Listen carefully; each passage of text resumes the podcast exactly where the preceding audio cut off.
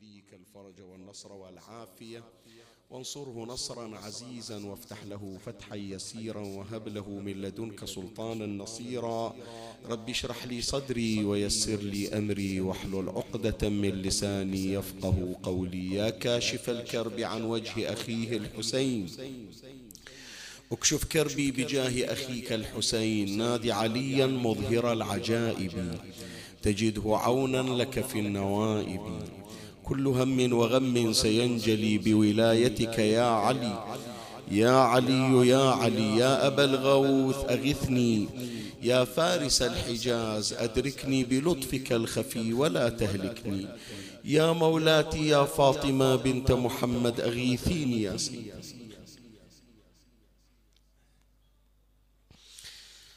صلى الله عليك يا سيدي ويا مولاي يا رسول الله.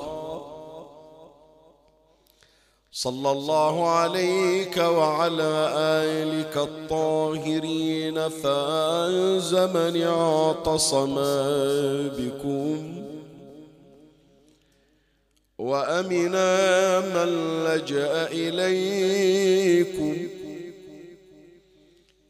يا ليتنا كنا معكم سادتي فنفوز فوزا عظيما. قالت سيدتنا صديقة النساء فاطمة صلوات الله وسلامه عليها في خطبتها الفدكية. والجهاد عزا للإسلام. المقطع الشريف الذي تلوته على مسامعكم المحترمة مأخوذ من خطبة الزهراء عليها السلام وهذه الخطبة طبعا لها أكثر من عنوان فتارة تسمى خطبة الزهراء عليها السلام في المسجد وتارة أخرى تسمى بالخطبة الفدكية. الخطبة الفدكية لأن مطالبة مولاة الزهراء عليها السلام بفدك والاستدلالات التي استخدمتها الصديقة الزهراء عليها السلام كان في هذه الخطبة طالبت في غيرها لكن هذه الخطبة بالأساس كانت هي المحور هي المتصدرة. شوية بابا هذول بيشاغلونا وبيشاغلون الجمهور. خلوهم اسمع شوف حميد أو أحمد. خلهم ورا خلهم ورا الكراسي هناك ياخذون راحتهم. ودهم ورا خلهم ياخذون راحتهم. صلوا على محمد وآل محمد.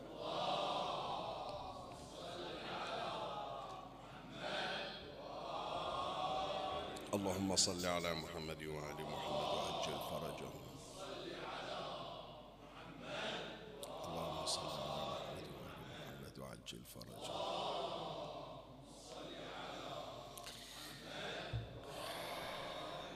أعود إلى بداية التمهيد. أقول هذا المقطع استخدمته الصديقة الزهراء عليها السلام أو هذه الخطبة الشريفة كانت هي المادة الدسمة والرئيسية التي استخدمتها الزهراء عليها السلام في المطالبة بحقها من فدك. طبعا ساقت فيها الأدلة من القرآن الكريم من الروايات الشريفة بالاستدلالات العقلية بالاستدلالات النقلية. وكان الحوار وكانت المطالبة مختلفة مختلفة عن أي حوار ومطالبة أخرى. لأن المحاورة والمناقشة كانت محاورة ومناقشة جماهيرية. مرة واحد يطالب في جلسة مغلقة. صار عند الزهراء عليها السلام جلسة مغلقة. بس هذه الجلسة لا جماهيرية على العلن. وفي وين؟ في موقع رسمي في مسجد النبي صلى الله عليه وآله. وظرف الزمان كان ظرف حساس يعني وقت تجمع المسلمين. وخرجت مولاتي الزهراء عليها السلام منتصرة. لم يستطع أحد أن يجاريها في الكلام وفي الخطاب بحيث كلما فتحوا بابا من باب التشويش على الزهراء عليها السلام أغلقت مولاتي هذا الباب وفتحت عليهم ابوابا أخرى. فسميت الخطبة بالخطبة الفدكية في بعض التسميات. فمن هنا أقول بأن هذا المقطع مأخوذ من خطبة الزهراء الفدكية. أكو تسمية ثالثة إحنا قلنا تسميتين. خطبتها في المسجد والخطبة الفدكية. هذان اسمان أو عنوانان. أكو تسمية ثالثة. يسمونها الخطبة الكبرى. من يقولون الخطبة الكبرى يعني أكو خطبة شنو؟ صغرى. إحنا مع الأسف يعني اسمح لي أقول لك هناك هجران لخطبة فاطمة الصغرى. اللي يعبرون عنها بخطبتها لنساء المهاجرين والأنصار. قليل يتعرضون إلها وقليل يشيرون إلها حتى من باب الاستشهاد. هي الخطبة الكبرى الآن وتشتكي الظلام والهجران. شلون الخطبة الصغرى؟ فأنا الليلة مخصص هذا البحث وهذا الحديث وعندي عقد عقد نية أنه أقرأ الخطبة الصغرى لمولاتي الزهراء عليه السلام تيمنا وإشارة وأنا لا يفوتني أن أذكر أحد رواد المنبر أحد الخطباء المميزين وأحد العلماء أيضا حتما كثير من الحضور سامعين عنه سماحة المرحوم العلامة السيد علي الميلاني رحمة الله عليه. وقت من الأوقات كان عندنا بالبحرين يعني.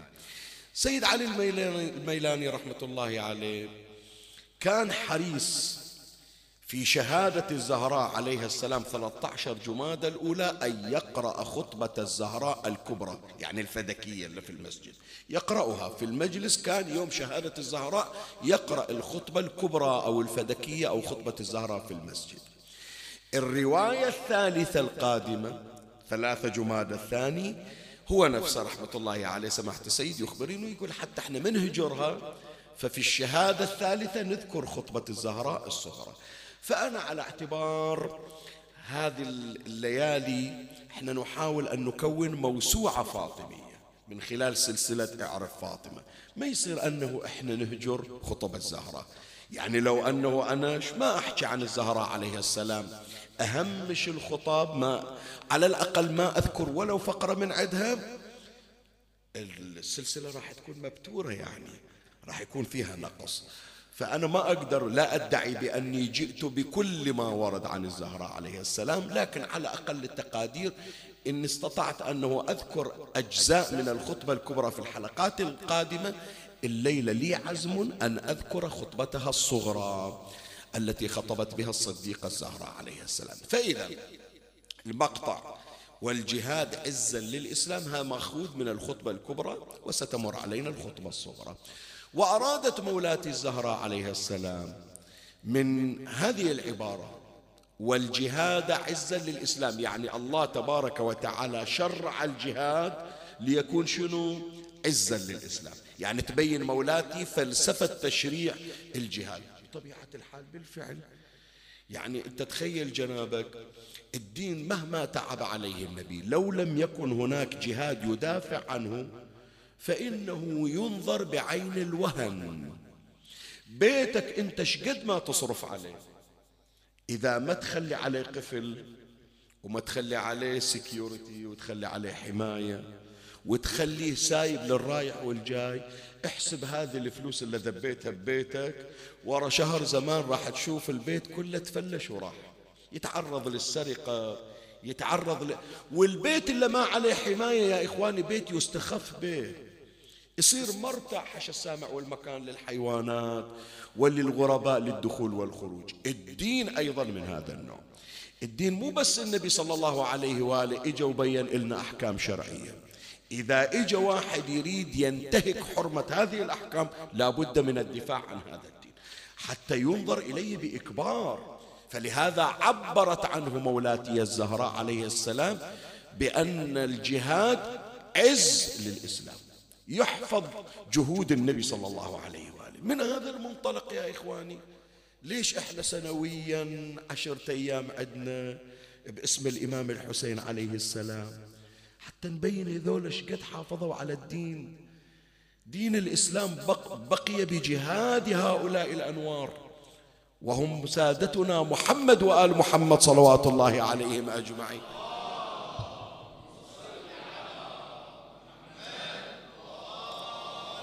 واحد يجي يقول لي شيخنا شو أستفيد أنا من بطولات علي بن أبي طالب؟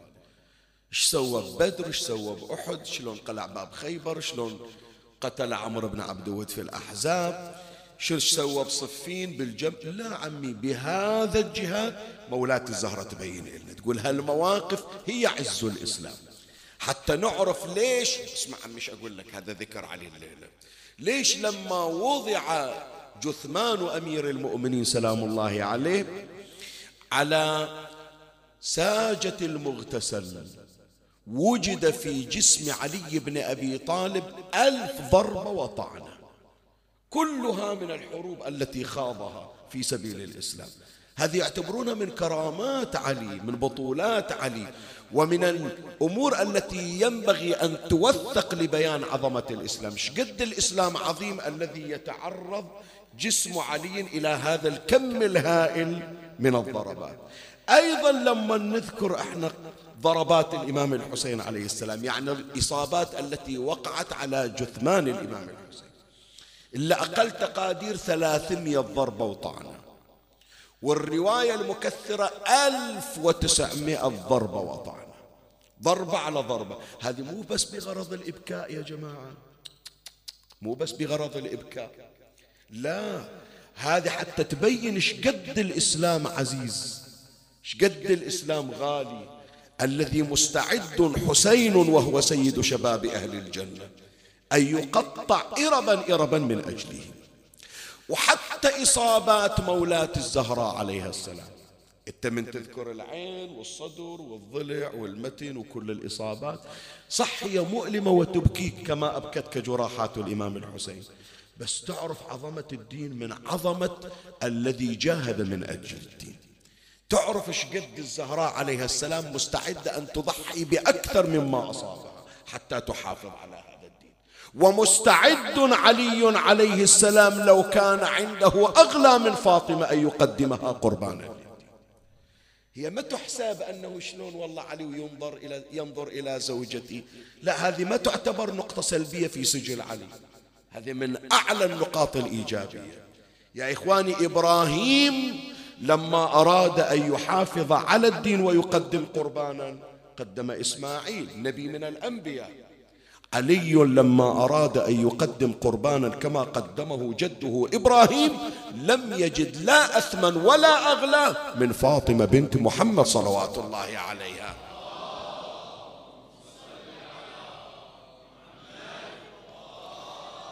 فيا أحبتي إحنا الآن بدأ العد التنازلي في انقضاء الموسم الفاطمي الله يعودنا وإياكم إن شاء الله.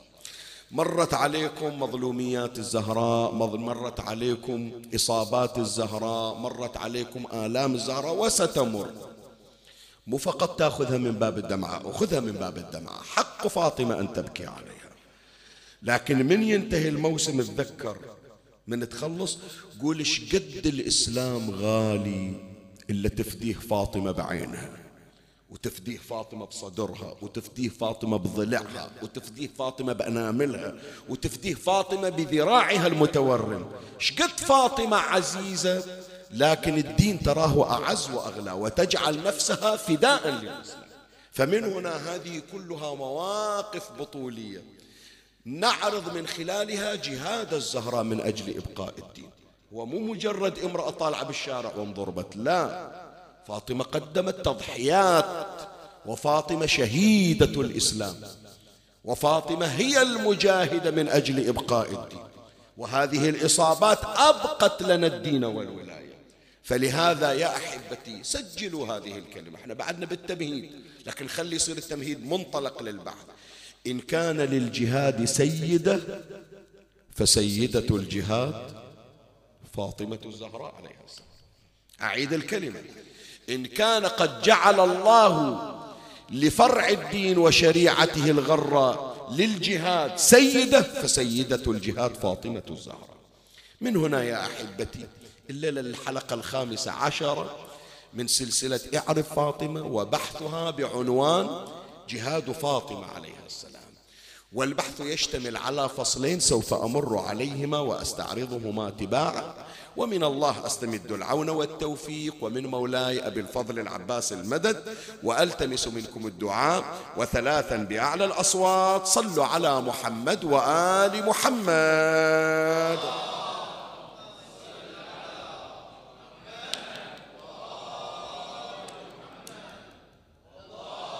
اللهم صل على محمد اللهم صل على محمد وآل محمد.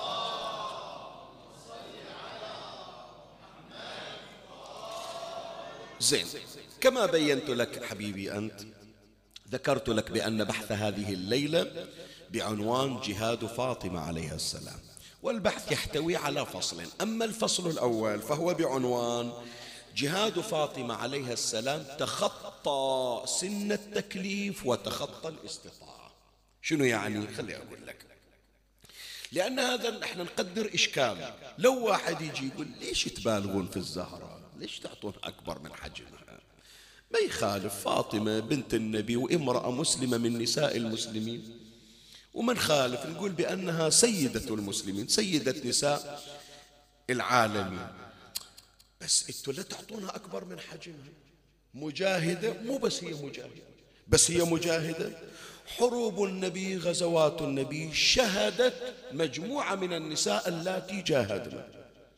ويمكن تعرضت بعض النساء إلى إصابات لم تتعرض إليها فاطمة الزهراء. هذه نسيبة بنت كعب تكنى بأم عمارة. وإذا تتذكرون اللي كانوا يتابعون ويانا هذه إحدى النساء اللاتي سيرجعن في آخر الزمان ليكن مع الإمام الحجة بن الحسن عجل الله فرجه الشريف. وهي مفخرة إنصافا نسيبة بنت كعب الصحابية الجليلة التي وقفت مع رسول الله صلى الله عليه وآله تدافع عنه. في وقت انهزم فيه كثير من الرجال وتركوا النبي وحيدا. وقفت نسيبة تدافع عن النبي صلى الله عليه وآله. نسيبة بنت كعب تعرضت إلى إصابة والإصابة ليست بسهلة. إجاها رجل من خلفها من المشركين. وضربها بالسيف ووقع السيف على حبل العاتق. يعني إحنا نعبر عنه فوق الكتف وانقطع العاتق. التاريخ يقول حتى يعني يبين الوصف كيف أو مدى اتساع الضربة يقول لو أراد رجل لو أراد رجل أن ينفذ يده في جوفها من الضربة لفعل. يعني لو يريد واحد أنه يعبر إيده من خلال الجراحة بحيث الجرح جدا متسع. إيدها وقعت على كتر ظلت معلقة. وشوف البطولة إيش سوت؟ نزعت مقنعتها خلت المقنعة تحت الرجل لأنها ما تقدر تستخدم اليد المضروبة. وقطعت المقنعة قسم رجعت على رأسه. والقسم الثاني حطت على الضربة وشدت إيدها. ورجعت تدافع عن رسول الله صلى الله عليه وآله فالبعض من يذكر هذا الموقف وغيره من مواقف المسلمات. يقول طيب هذه مجاهدة وفاطمة مجاهدة ما يخالف فاطمة مجاهدة. لكن ليش تسوونها سيدة المجاهدات أو سيدة الجهاد؟ شنو ميزة جهاد الزهراء عن غيرها من نساء المسلمين؟ راح نبين يا إخواني. كلنا نعرف بأن الجهاد يسقط في أمور ومن الأمور طبعا بداهة أن الجهاد يسقط عن غير المكلف. ما يصير أطلع طفلة عمرها أربع سنوات خمس سنوات وأقول لها اخذي سيف وروحي طب المعركة. نعم يقولون إلا في حالة واحدة. الفقهاء يقولون لو أنه جميع من يدافع عن الإسلام قتل من الكبار من الذين عليهم تكليف الجهاد. بقى طفل الطفل بعد ما وصل إلى سن التكليف. عمره خلينا نقول 14 سنة لكن عنده طاقة حمل الجهاد. واحد يقول لي شيخنا شلون يعني؟ طفل عمره 14 سنة يقدر إيه؟ إحنا غير نقرأ على القاسم. القاسم بن الحسن شي يعبر عن التاريخ؟ خرج علينا غلام لم يبلغ الحلم. زين أكو أطفال أيضا أصغر من القاسم عبد الله بن الحسن. ما ظل عباس ما ظل علي الأكبر. وشاف الحسين معرض إلى القتل. ما قال أنا طفل هذا لما طلع مو طلع الطفل. أنا شوية يعني يمكن أخذت هامش البحث بس يخدم بحثي أنا. خاف واحد يقول هذا عبد الله ابن الحسن شرد من البيت مثل ما أطفالنا يشردون. لا فقيه عبد الله بن الحسن فقيه. خريج مدرسة الحسن ومدرسة الحسين. فيوم طلع عرف ليش ما طلع في البداية يا جماعة؟ ليش أول ما صاح الحسين عليه السلام بين المخيمات أمام الناصر أمام المعين ما طلع؟ ليش طلع ذيك الساعة؟ ليش ما طلع في البداية؟ لا يعرف يقول ذاك الوقت أنا مو مكلف. الآن لم يبق أحد من الرجال يدافع عن الحسين. فيعرف بأن الحكم الشرعي إذا أكو طفل يقدر بأنه يجاهد الحكم الشرعي يجب عليه. هذا هو مو جاهل الطفل ترى كربلاء مدرسة إخواني والله مدرسة فقهية مدرسة شرعية مدرسة تربوية. فلهذا ذيك الساعة طلع. فإذا يا إخواني سن التكليف شرط من شروط الجهاد. لو طفل أو طفلة لا ي... لم يصل إلى سن التكليف لا جهاد عليه. مولاتي فاطمة عليها السلام جاهدت ولم تصل إلى السن الشرعي الذي تكلف فيه وإن كانت مكلفة وهي في بطن أمها. فاطمة عليها السلام. أربع سنوات خمس سنوات وقد دخلت معترك الجهاد تتصور أنت؟ تتصور طفلة عمرها خمس سنين ست سنين هي التي تتصدى للجهاد؟ إذا تعجبنا من عبد الله بن الحسن في واقعة الطف وعبد الله بن الحسن عمره 11 سنة. القاسم عمره 13 عبد الله بن الحسن عمره 11 فاطمة جدته جاهدت وعمرها ست سنوات خمس سنوات ست سنوات. وراح أذكر لك الرواية الرواية إحنا جبناها في حلقات متقدمة لكن تخدم بحثنا. أنا أعيد الرواية لأن لها أكثر من استثمار وأكثر من استفادة. الرواية يرويها العلامة المجلسي في بحار الأنوار الجزء 18 صفحة 210 قال بينما رسول الله صلى الله عليه وآله ساجدا. هذا الكلام في مكة. بينما رسول الله صلى الله عليه وآله ساجدا وحوله ناس من قريش وثم سلا بعير. اللي ويانا بالمجلس يتذكرون إحنا شرحنا السنة شنو. وذكرنا بأنه اللي يجيبون قرابين إلى الكعبة وإلى الآلهة مالتهم يجيبون البعير الجمل الناقة وينحرون عند الكعبة مو مكان بعيد. وإذا نحر البعير أو الجزور إلى الكعبة ما يشيلون أحشاء يذبونها لا يعتبرون الطيور لها حق تاكل يعتبرون حتى الحشرات لها حق. فياخذون القاذورات ما يخلونها في المطاف الناس تريد الطوف شو يسوون؟ يجمعون الفضلات يحطونها في كرش البعير ويخلونها عد زمزم. ليش حتى تنزل الطيور وتاكل؟ هذا قربان إلى الجميع يأكل من عنده. فيسمون هذا الكرش حش السامع والمكان المليء بالفضلات والأمعاء يسمونه سلا وسخ في قاذورات بس يخلونه إلى الحيوانات وإلى الطيور يوخرون عن مطاف الناس. شوف إيش سووا بالنبي صلى الله عليه وآله بينما رسول الله صلى الله عليه وآله ساجدا وحوله ناس من قريش وثم سلا بعير فقالوا من يأخذ سلا هذا الجزور أو البعير فيفرقه على ظهره. يعني استغلوا سجود النبي محمد إذا سجد ما يشيل راسه فإحنا راح نستغل شو نسوي؟ ناخذ القاذورات ناخذ الأوساخ ونخليها من راس النبي إلى رجلينا بحيث من يقوم كله ملطخ بهي الأوساخ إحنا نأشر عليه ونضحك عليه. إهانة إلى رسول الله صلى الله عليه وآله. وأنا أشرت في ذاك المجلس يا إخواني هي مي قضية واحدة قضايا من هالنوع. يعني مي مرة وطافت لا كرروها أكثر من مرة. مر أبو طالب غضب وجاء بالحمزة لينتقم من أولئك الذين فعلوا ذلك الصنيع. وهي مرة أخرى ما كان أبو طالب موجود ولا الحمزة. قال فجاء عقبة ابن أبي معيط فقذفه على ظهر النبي صلى الله عليه وسلم. يعني شال هذا الكرش حش السامع والمكان اللي بيه الأوساخ وقف والنبي ساجد وذبها دفعة واحدة على النبي فالأوساخ كلها نزلت على هدومه على عمامته على لحيته. أي على جسم النبي صار كله ملطخ. زين. قال فقذفه على ظهر النبي صلى الله عليه وآله. وجاءت فاطمة عليها السلام فأخذته من ظهره. إحنا جبنا تعليق بذاك المجلس إذا تتذكرون. وقلنا التعليق يعني قاسي وموجع خصوصا لعشاق الزهرة. شوية بس يعني من حق الزهراء أنه نذكرها. حتى القضية إذا مرت عليك في يوم من الأيام تستحضر الصورة وتعرف الألم الذي مر على أنت الآن متخيل النبي؟ شلون وضعه صاير لو لا الصورة قدرت أني أنا أرسمها إليك؟ النبي بأبي وأمي ساجد وهذا حشاكم الوضيع. إجا أخذ القاذورات وذبها دفعة واحدة على النبي فصار الآن لو تشوف النبي ساجد شو تشوف عليه؟ الأوساخ والقاذورات زين إجت مولاتي الزهراء بعدها طفلة. يدها الطاهرة يدها الناعمة شو تسوي؟ الآن تصور.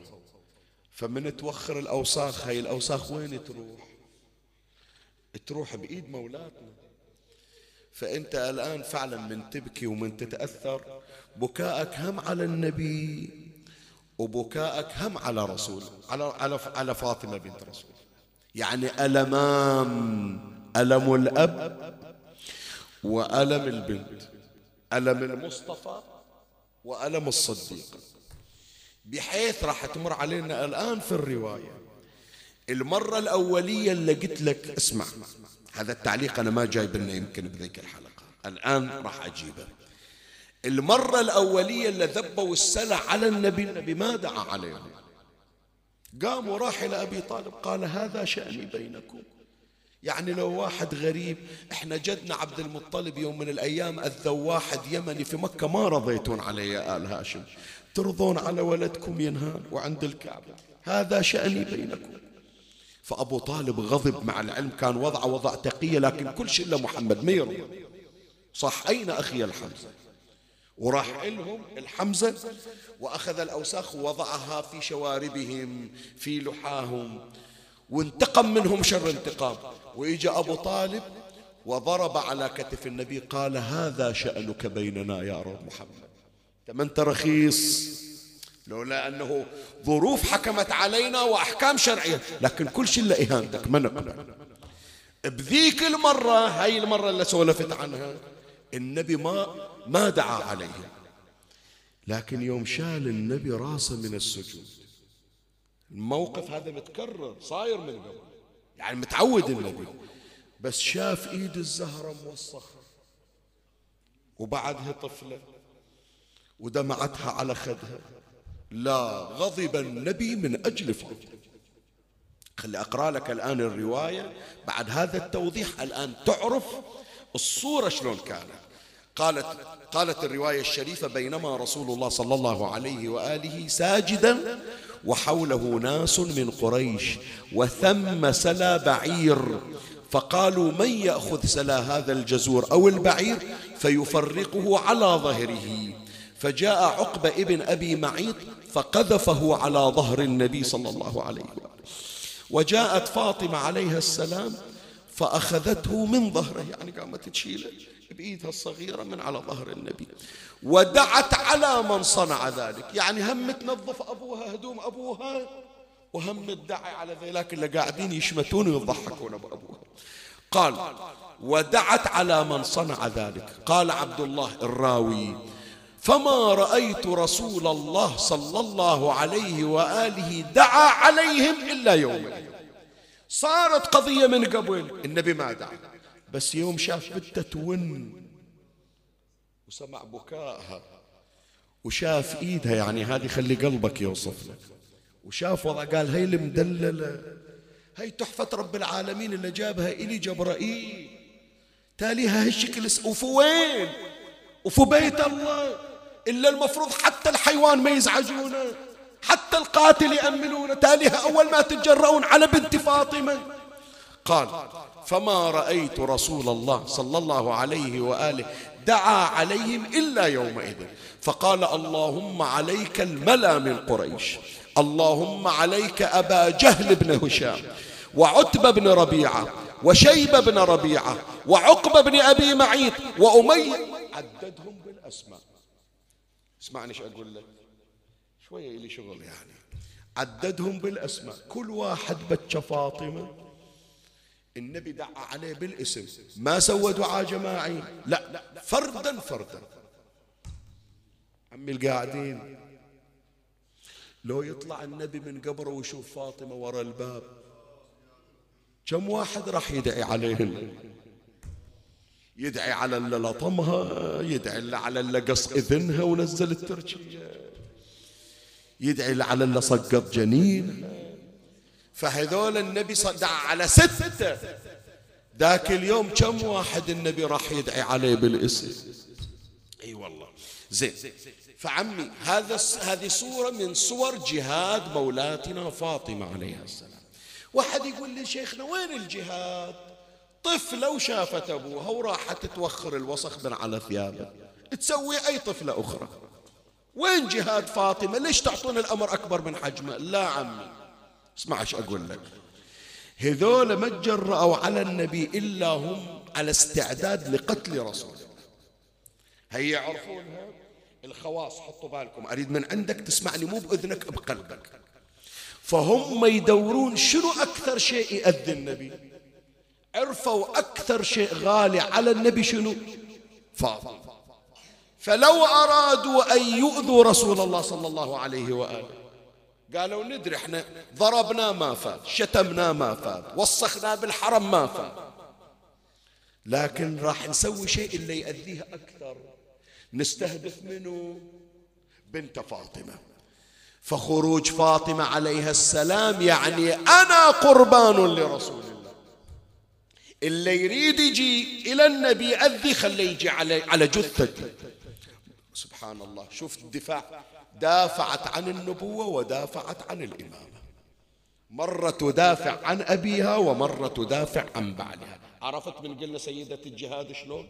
فمولاتي خروج الزهرة ليس خروجا اعتياديا. إلا تجرع على حضرة النبي يعني لم يرعى حرمة لا إلى الكعبة ولا إلى أحد هناك. فهو على استعداد أن يقتل فاطمة نكاية برسول الله. فاطمة ما قالت طفلة ولازم يحافظ علي أبويا. قالت أنا ومن في الكون؟ كرامة وفداء لأبي محمد صلى الله عليه وآله.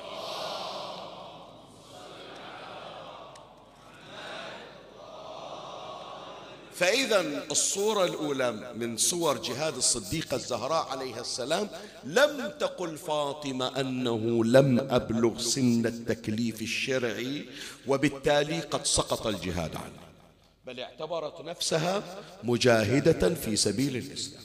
وخرجت وعرضت نفسها للخطر من أجل رسول الله صلى الله عليه وسلم. بعد الصورة الثانية وهي اللي راح نذكر بها خطبة سيدة نساء العالمين عليه السلام الخطبة الصغرى لنساء المهاجرين والأنصار. طيب إحنا نعرف يا إخواني إذا واحد بعد صار مريض وعاجز عن النهوض عليه جهاد لو يسقط عنا الجهاد؟ يسقط عنا الجهاد. أبرز دليل شنو؟ منو يقول لي؟ أحسنت فدوة إليك إمامنا زين العابدين عليه السلام. مرضه أسقط عنه الجهاد. وهو يوم واحد المرض. فإذا المرض أربعين يوم زين العابدين قدر يقوم يتوجع على عصا. مولاتي فاطمة عجزت أن تنقلب يمينا وشمالا. إيه يقلبونها يعني حتى حركة ما تقدر تتحرك. أمي اللي ضلع مكسور وين يقدر يتحرك؟ والله وداعتك يعني على بالك هي بس حركة. فكروا عمي أنتم لين مرت عليكم العبارة لا تسمعونها وبس انظروا إلى أسرارها وخفاياها. إذا الضلع مكسور الحركة يعني شنو؟ يعني من تتحرك هذا الضلع يتحرك من مكانه وإذا تحرك من مكانه تعرف الوجع شنو؟ كأنما الروح راح تطلع. فاللي يخفف الألم شنو؟ الصرخة. شايفها؟ الله لا يراويك. لا تشوفها لا بنفسك ولا في من تحب ولا في الآخر. بس ليش يا جماعة هذا المصوب يصرخ؟ الصرخة تلهي شوية عن الوجع. زين هي اللي مكسور ضلعها وتحتاج تنقلب أنا جربتها عمي. يوم اللي كنت أنا في المستشفى مرقد أشهر يجون إلي يقولوا لي لازم تتحرك يعرفون الآن ويانا أطباء ويانا ممرضين. إذا ما تحرك هذا الراقد على الفراش يتعرض جسمه إلى جلطات لأنه يحتاج إلى تقليب حتى الدم يتحرك وإلا يتعرض الجسم إلى جلطات. فاطمة لازم يقلبونها وإلا ما يصير على فراش واحد. طبيا غير صحيح وغير سليم وغير صحي أن تبقى على وضعية واحدة. وإذا بحركونها الضلع يتحرك. ولا تصرخ لأن إذا صرخت يتأذى علي بن أبي طالب. شنو من آلام مرت على فاطمة؟ فعمي يسقط عنها الجهاد لو ما يسقط. كما سقط عن زين العابدين على الأقل أي إلا علي سويته يوم عندي صحة. ما قصرت في الجهاد. حتى وهي غير مستطيعة. فاطمة لم تترك الجهاد. راح أقول حكاية أنا ذاكرنها يعني بليلة الشهادة اللي قاعدين اللي حضروا ليلة شهادة مولاتي 13 جمادة سمعوا الكلمة. أجيبها الآن حتى تعرف كيف أن ما في فاطمة يسقط الجهاد عنها كلمة يرويها العلامة المجلسي في بحار الأنوار. آخر أيام الزهرة تدري إيش قالت؟ قالت ذاب لحمي. والتصق جلدي بعظمي. وحتى وصفها. الرواة قالوا صار جسد فاطمة كالخيال. تعرف خيال يعني شنو؟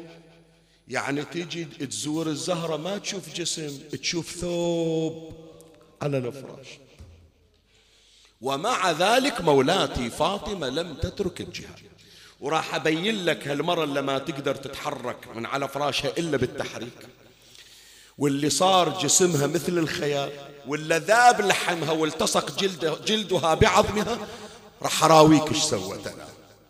حتى وهي غير مستطيعة جسمانيا لم تترك الجهاد. الرواية رواية الخطبة الثانية أحبائي راح أقرأها عليكم. أتصور قليل تمت قراءة هذه الخطبة. إحنا ما نريد مجلسنا يكون محروم من نور خطبة الزهراء عليه السلام. فأعيروني استماعكم وصلوا على محمد وآل محمد.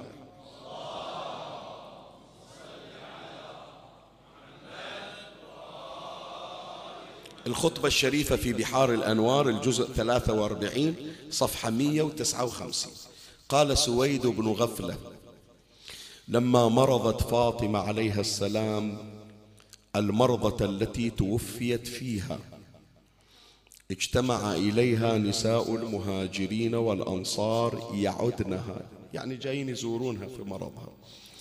فقلنا لها كيف أصبحت من علتك يا ابنة رسول الله؟ فحمدت الله وصلت على أبيها محمد.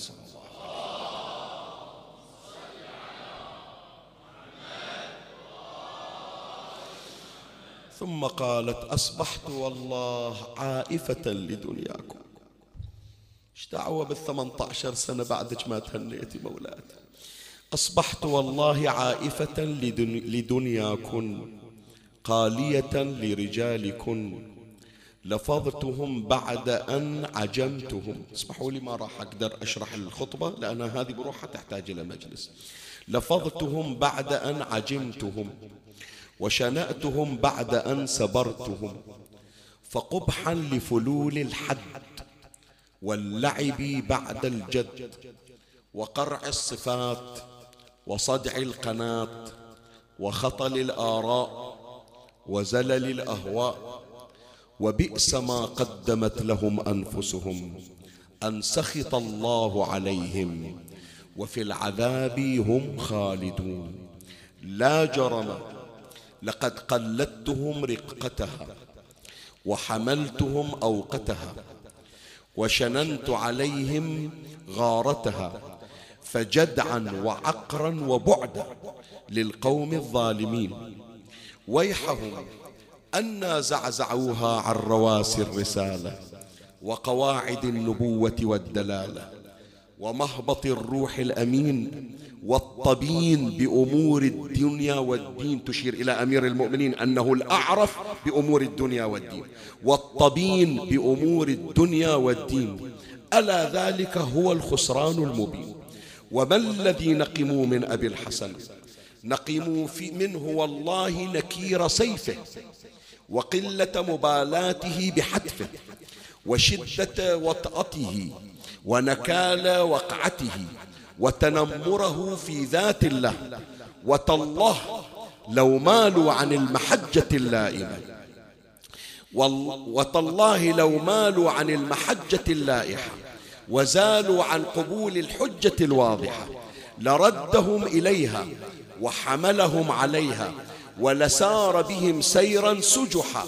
لا يكلم خشاشه ولا يكل سائره ولا يمل راكبه ولأوردهم منهلا نميرا صافيا رويا تطفح ضفتاه ولا يترنق جانباه ولأصدرهم بطانا ونصح لهم سرا وإعلانا ولم يكن يحلى من الغنى بطائل ولا يحظى من الدنيا بنائل غير ري الناهل وشبعة الكافل ولبان لهم الزاهد من الراغب والصادق من الكاذب ولو أن أهل القرى آمنوا واتقوا لفتحنا عليهم بركات من السماء والأرض ولكن كذبوا فأخذناهم بما يكسبون والذين ظلموا من هؤلاء سيصيبهم سيئات ما كسبوا وما هم بمعجزين.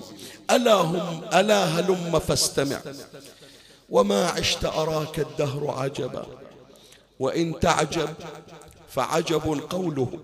ليت شعري إلى أي سناد استندوا. وعلى أي عماد اعتمدوا. وبأي عروة تمسكوا. وعلى أي وعلى أي ذرية أقدموا. واحتنكوا لبئس المولى ولبئس العشير. وبئس للظالمين بدلا.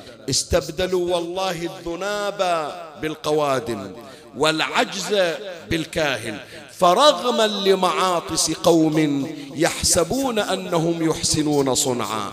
ألا إنهم هم المفسدون ولكن لا يشعرون. ويحهم أفمن يهدي إلى الحق؟ أحق أن يتبع أم من لا يهدي؟ إلا أن يهدى فما لكم كيف تحكمون؟ أما لعمري أما لعمري لقد حطوا بالكم لهالعبارة إخواني. إحنا ورا حلقتين إن شاء الله. راح نتكلم عن علم الصديقة الزهراء عليه السلام. ليلة باكر تقريبا راح نتكلم عن علم فاطمة. وهذا من أسرار فاطمة تتكلم عن الأمور المستقبلية التي ستجري وستقع. راح أشير إلى أمرين. أولا أخبرت عن قدوم الحجاج ابن يوسف الثقفي. وكيف سينتقم به الله تبارك وتعالى وإن كان فاسقا مجرما. لكن سيريق الدم وسيأتي القتلة نكاية بما فعلوا في آل رسول الله صلى الله عليه وآله. قالت أما لعمري لقد لقحت فنظرة ريثما تنتج ثم احتلبوا ملء القعب دما عبيطا وذعافا مبينا هنالك يخسر المبطلون ويعرف التالون غب, غب ما أسس الأولون. ثم طيبوا عن دنياكم نفسا واطمئنوا للفتنة جأشا. وابشروا بسيف صارم وسطوة معتد غاشم. بعضهم يقول تقصد بالمختار مو المختار وصفته بالمعتدي الغاشم. لا المختار لا معتدي ولا غاشم بس إشارة إلى قدوم القتلة ومنهم الحجاج الثقفي. وسطوة معتد غاشم وبهرج شامل واستبداد أحبائي شوية ما يخالف هذه مالت ليلة باكر بس الليلة باشر شوية أوقف وياك إذا العبارة فقط العبارة. يذكرون في أنه في آخر الزمان يعني بزمننا والأيام القادمة وخصوصا في هالسنوات اللي إحنا فيها. سوف تأتي فتنة تعم العالم. يسمونها انتشار الفوضى. راح يصير فقر في العالم. هكذا يعني بعض التحليلات التي تجي. فقر في العالم. وإحنا مرت علينا هذه جائحة كورونا اللي طافت. شفتوا شلون أنه لما تعطلت الأعمال ولما توقفت كثير من المؤسسات والمصانع بعض البلدان إيش صار فيها؟ احتجاجات. الأيام القادمة السنوات القادمة يقولون هذه الاحتجاجات وهذه الفوضى ستنتشر في العالم وستؤذن بالحرب العالمية الثالثة. هي من إخبارات الصديقة الزهراء عليه السلام.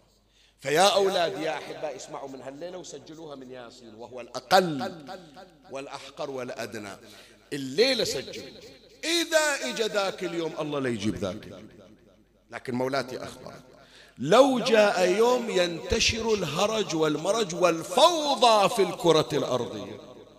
فاعلموا أنه من قبل 1400 سنة من أخبر بهذا الخبر؟ صديقة النساء فاطمة بنت محمد. صلوات الله عليها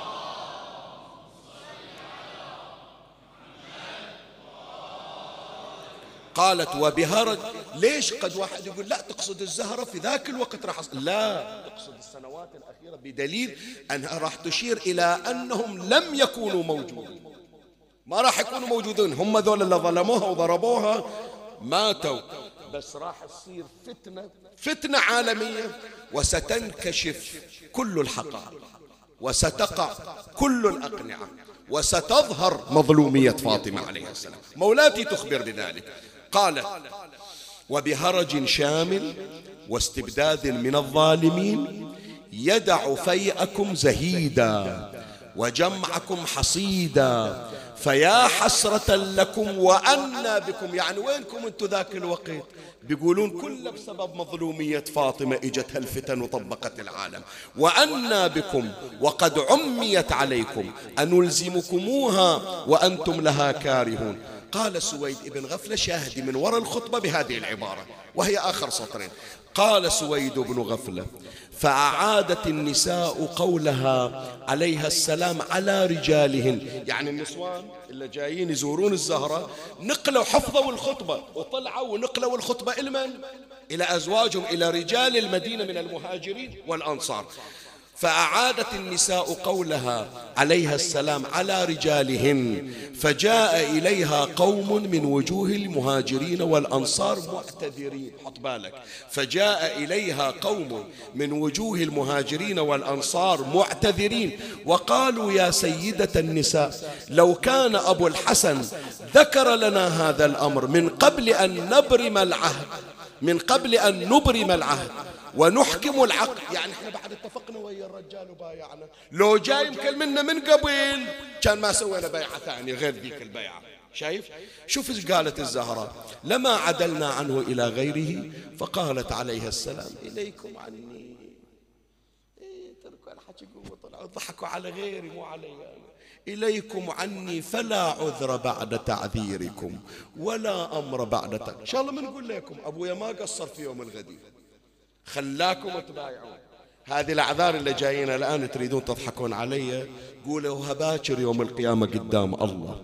كل اللي صار أنتم محاسبين عليه. فمولاي الكريم حتى أختم هذا الفصل مولاة الزهراء مصابة وتلفظ أنفاسها الأخيرة على فراش المنية. وباقي عليها أيام وتخرج من الدنيا. كل واحد يقول خلاص أدت اللي عليها. لا فاطمة تقول حتى على فراشي ما راح أخليكم. سأبقى شوكة أقض مضاجعكم. وهل طريحة على الفراش؟ وصفتها لك قلت لك مثل الخيال ما يبين إلا ثوبها. سوت انقلاب في المدينة خلتهم يطلعون من بيوتهم.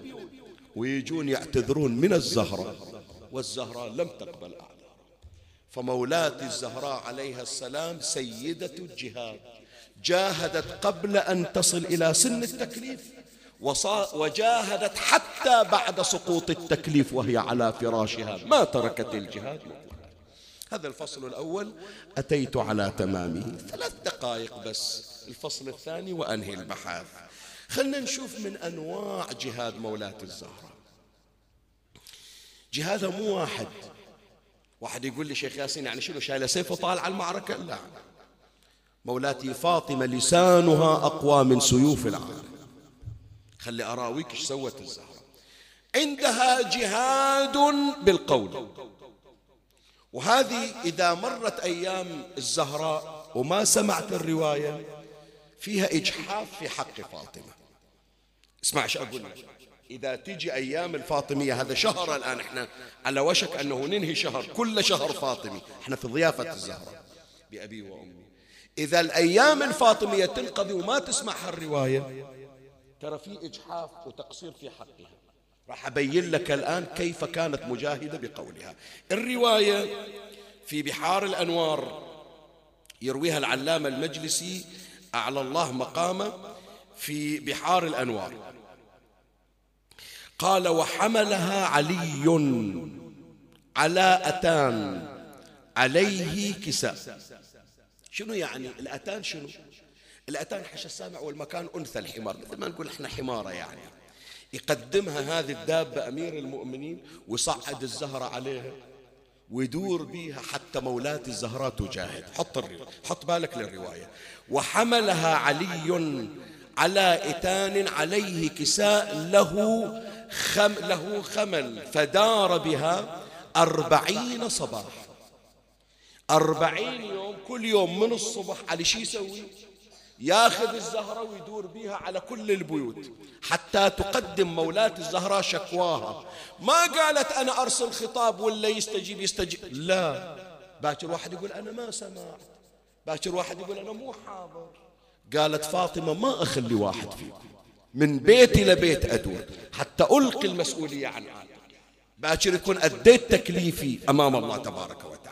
وحملها علي على إتان عليه كساء له خمل. فدار بها أربعين صباحا في بيوت المهاجرين والأنصار. والحسن والحسين عليه السلام معها. وهي تقول يا معشر المهاجرين والأنصار انصروا الله وابنة نبيكم. وقد بايعتم رسول الله صلى الله عليه وآله يوم بايعتموه أن تمنعوه وذريته مما تمنعون منه أنفسكم وذراريكم. ففوا لرسول الله ببيعتكم. غير واعدتوا النبي وبايعتونا. ندافع عنك وعن أسرتك أنا واحدة من أسرة النبي وانظلمت. أطالبكم بالبيعة التي في أعناقكم إلى رسول الله. ففوا لرسول الله صلى الله عليه وآله ببيعتكم. قال فما أعانها أحد ولا أجابها ولا نصرها أربعين يوم ما ترجع إلا آخر النهار من الصبح إلى الليل. وعلي بس يدور بيها. من بيت إلى بيت. ولا واحد قال أوقف ويا فاطمة. طيب شوية اسمح لي عمي ما يخالف لأن هذا سؤال دائما يطرح. إيه ليش علي يطلع مرته تحكي ويا الأجانب؟ مو إشكال يجينا ليش أمير المؤمنين ياخذ فاطمة ويصعدها على أنثى الحمار ويدور بها من بيت إلى بيت؟ زين منو إمام المتكلمين؟ منو سيد المتكلمين؟ إذا خطب علي بن أبي طالب ومنبر علي بن وين راحت؟ تصعد المنبر. تعال احكي أنت يا هو منو الم... المطلوب منو يتكلم؟ الرجل لو المرأة. غير الرجل. ليش تطلع زوجتك؟ إي أنا أقول لك. اسمعني عمي هذه جدا هذا الإشكال حساس. ودائما يطرح علينا. مو بس من الخصوم. لا حتى من جماعتنا يعني ليش فاطمة توقف تحكي عند الباب وحرج عليكم الدخول علي داري؟ وعلي قاعد يسمع ليش ما قام علي؟ أنا ما أسويها. يدقون الجرس ما أقول للأهل روحوا افتحوا الباب وأنا موجود. صحيح لو لا؟ ليش سواها علي؟ زين أنا أسألك. ورد علي. ليش زين العابدين خلى عمة زينب في الكوفة هي اللي تخطبه وهو ساكت سؤال أسأل. ليش خلى زينب في الكوفة هي تخطب؟ مو هو الإمام. تمام لو لا؟ منو يجاوب؟ مو هو الإمام. مو المفترض هو اللي يخطب. ما خطب إلا فقط في الشام.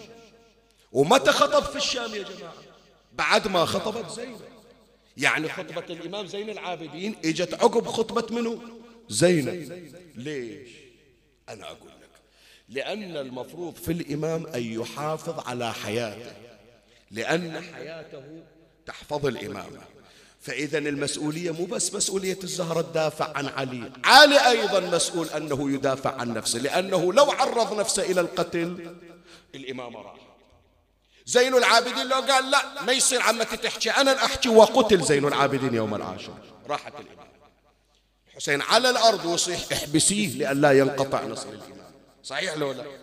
فإذا يا إخواني أمير المؤمنين تكليفه أن يسكت حفاظا على الإمام والتكليف وقع على الزهراء أن تدافع عن الإمامة وعن حق علي بن أبي طالب.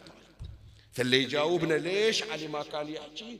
لا تكليف علي بل تكليف علي أن يلتزم الصامت وأن يحافظ وأيضا لتكليف الإمام زين العابدين عليه السلام.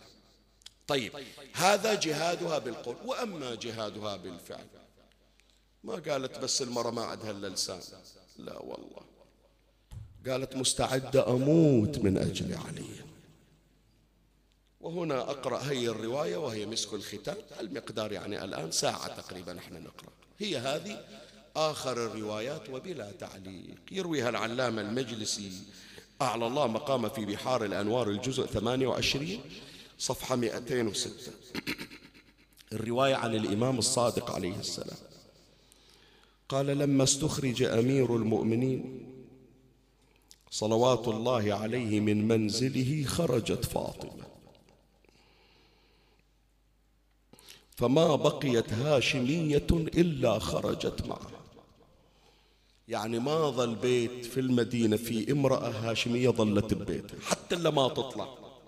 يوم شافوا فاطمة تمشي قالوا هلا ما طلعت من بيتها إلا اليوم ما نخليها تطلع. الإمام الصادق فما بقيت هاشمية إلا خرجت معها. حتى انتهت قريبا من القابر. فقالت خلوا ابن عمي. خلوا ابن عمي فوالذي بعث محمدا بالحق. لئن لم تخلوا عنه لأنشرن شعري ولأضعن قميص رسول الله صلى الله عليه وآله على رأسي ما يصير أنه نتجاوز هالعبارة؟ البعض يقول معقول الزهرة بالشارع وتطلع شعرها؟ لا. تفسير ذلك أحد أمرين. إما أن فاطمة تقول راح أسوي حركة لتنزل العذاب. أشوف لي مكان في غرفتي وأسد الباب علي وأنزع المقنعة. وأحط قميص رسول الله على رأسي. ومن أسويها في مكان لا يراني فيه الرأي ينزل العذاب علي التفسير الثاني بعض العلماء يقول لا لا يسمح الله أن ينظر أحد إلى شعرة من رأس فاطمة. فقبل أن تهم فاطمة بأن ترفع المقنعة من على رأسها يتنزل العذاب مباشرة. يعني بعد ماكو مهلة واحد يطالع الزهرة بلا خمار وبلا ستار.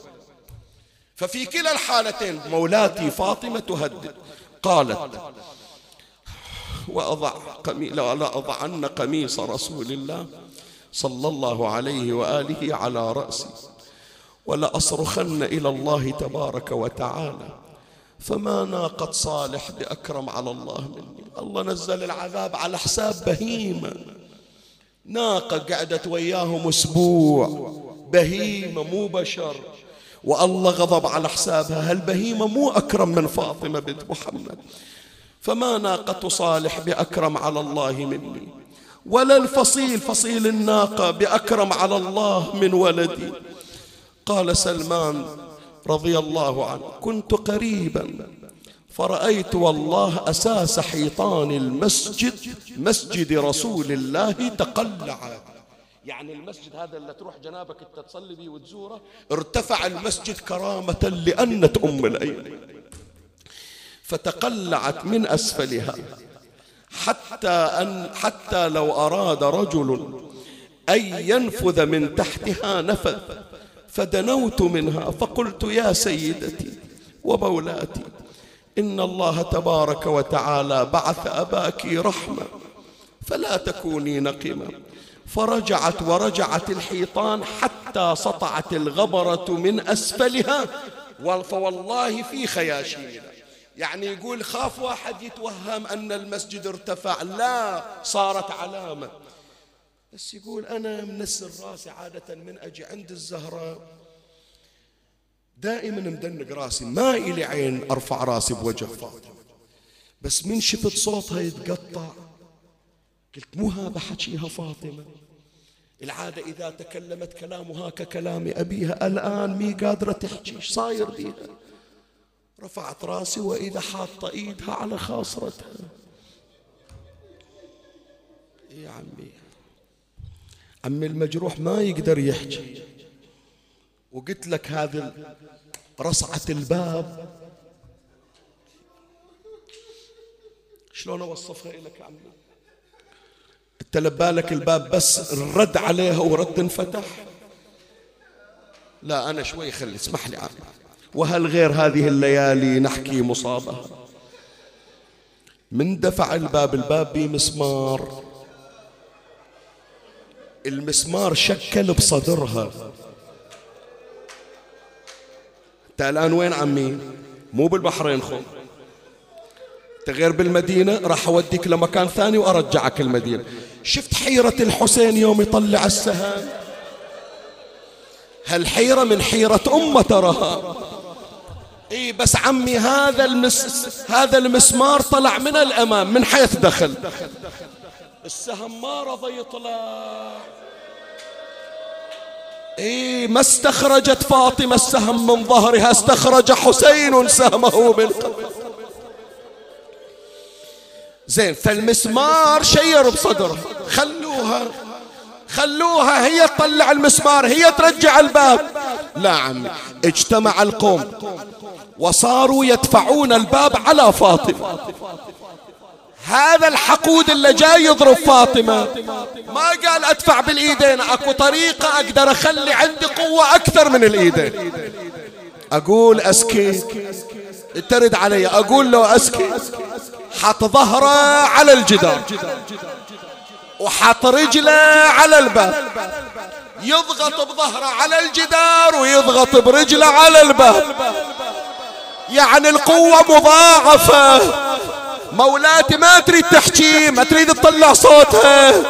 لكن من حرارة العصر صاحت فضة. إليك خذيني. عرفت ليش تقطع صوت الزهر عمي؟ وين تقدر تحكي؟ فيقول أنا من شلت راسي شفتها حاطة إيدها على خاصرتها.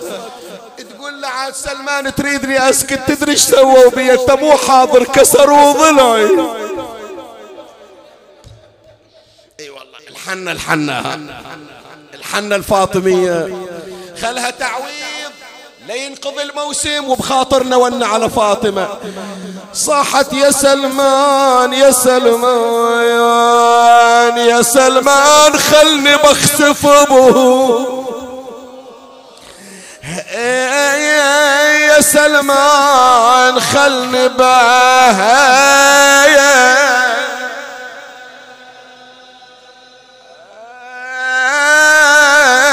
اخسفه بهم ارفع صوتك ارفع صوتك ومد الونة. بخسف بهم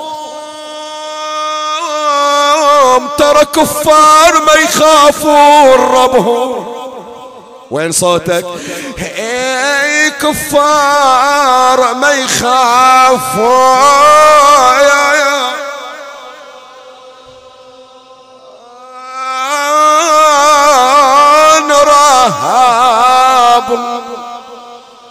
هالبيت يعور قلبك. ربهم أبا موت والسبة ضربهم.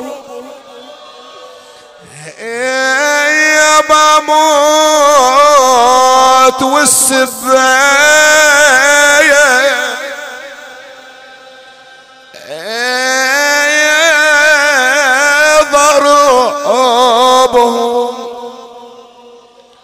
ضلع انكسر من ضربة المسمار صدري.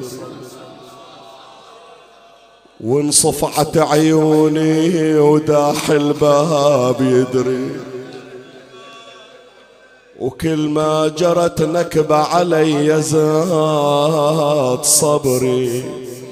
وكظمت غيظ والقلب فايض بالأحزان. يعني طلعت من الضلع؟ قالت لا.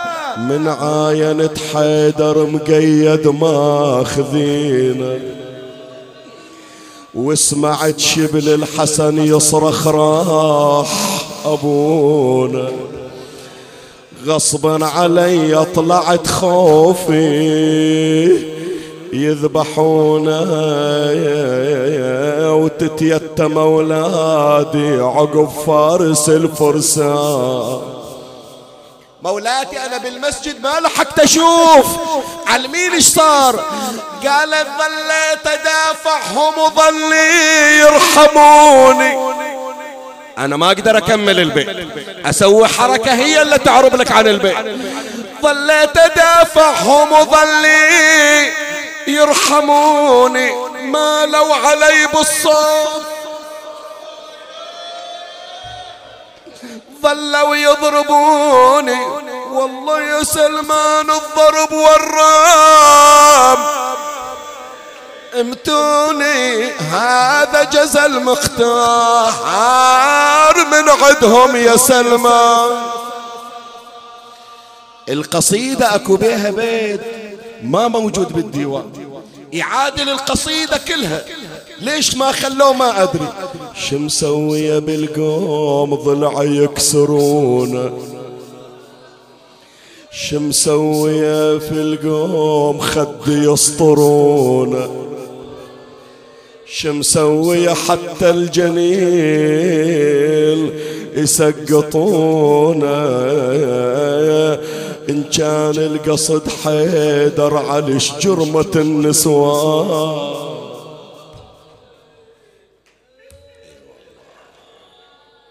والله بياض على وجوهكم. والله فدوى أروح لها الدموع ولها الأنات حتى أولادنا وأطفالنا قاعدين يونون على فاطمة.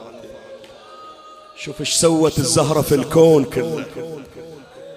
إيه. من جيت أقرأ في الروايات. علي من طلع الزهرة وراه الحسن والحسين وراه. أدور رواية زينب طلعت ما حصلت. ما شفت زينب طلعت. فمولاتي زينب قاعدة في البيت تطالع الدم اللي على الباب. كانها تقول إن كان ماتت أمي. كان ما ذبحوها في الطريق. كان ما قتلوا أبويا علي يعني الليلة أبيت يتيمة. شوية وهي قاعدة عند الباب وإذا الباب انفتح. وإذا الزهرة داخلة وإيدها بيد علي. شافت الدمعة بعين زينب. صاحت زينب ليش تبكي؟ رجعت سالم. رجع أفدوا إليك أبو سيدك. ما خليتني أكمل. رجعت سالم زينب. حتى قطرة دم بأبوك هذه أمك فاطمة. طلعت ورجعت سالم. خليت أخوك على الأعتاب وطلعت أركض وراه وجبت سالم. زينب مثل ما طلعت اليوم. بيجي يوم وتطلعين لكن مثل ما رجعت أبوك سالم أخوك رجعي سالم تسمعها عاد عمي. أفتر في ظلام الليل وامشي على الجدم قوة وشفت على الثرى مرمي وأقول انه هو مو. إيش عند الشمر وياي؟ هيك بمنحرك سوى ضربني الشمر يا أخويا وصوته بمتني يتلو ارحم روحك ارحم روحك لا تموت علي الليلة إلي حاجة بيك. فرشت عبايتي عالقاع يوم العاشر بعاشور وقمت أجمع وصالة وشفت كم ضلع مكسور. شوفني إيش أسوي؟ شلت شوية من قلبه وشفت الخنصر المبتور. ما تخليني أكمل. بس الراس ما شفته شفت المنحر ال... خلاص والله انزل والله انزل قمت اعاتب العدوان يا خويا وشفت رجل الخيل. قميصك في حوافرها تدوس من الظهر لليل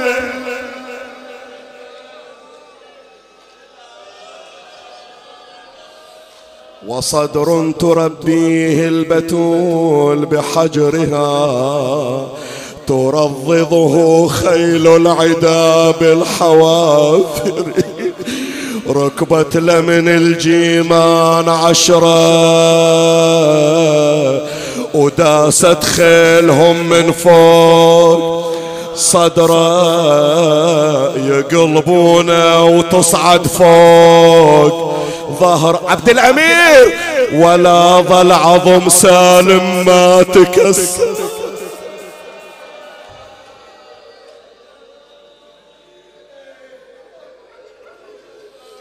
اللهم صل على إلهي بفاطمة وأبيها وبعلها وبنيها والسر المستودع فيها عدد ما أحاط به علمك وأحصاه كتابك اقض حوائجنا وحوائج المؤمنين وفرج عنا وعنهم واشف مرضانا وأمراضنا ومرضاهم يا رب العالمين. عجل اللهم فرج إمامنا صاحب العصر والزمان. شرفنا برؤيته وارزقنا شرف خدمته. ارض اللهم قلب فاطمة عنا فإن في رضا قلبها رضاك ترحم على أمواتي وأموات الباذلين والسامعين والمؤمنين سيما من لا يذكره ذاكر ولا يترحم عليه مترحم. أوصل لهم جميعا ثواب هذا المجلس الشريف وبلغهم ثواب الفاتحة مع الصلوات.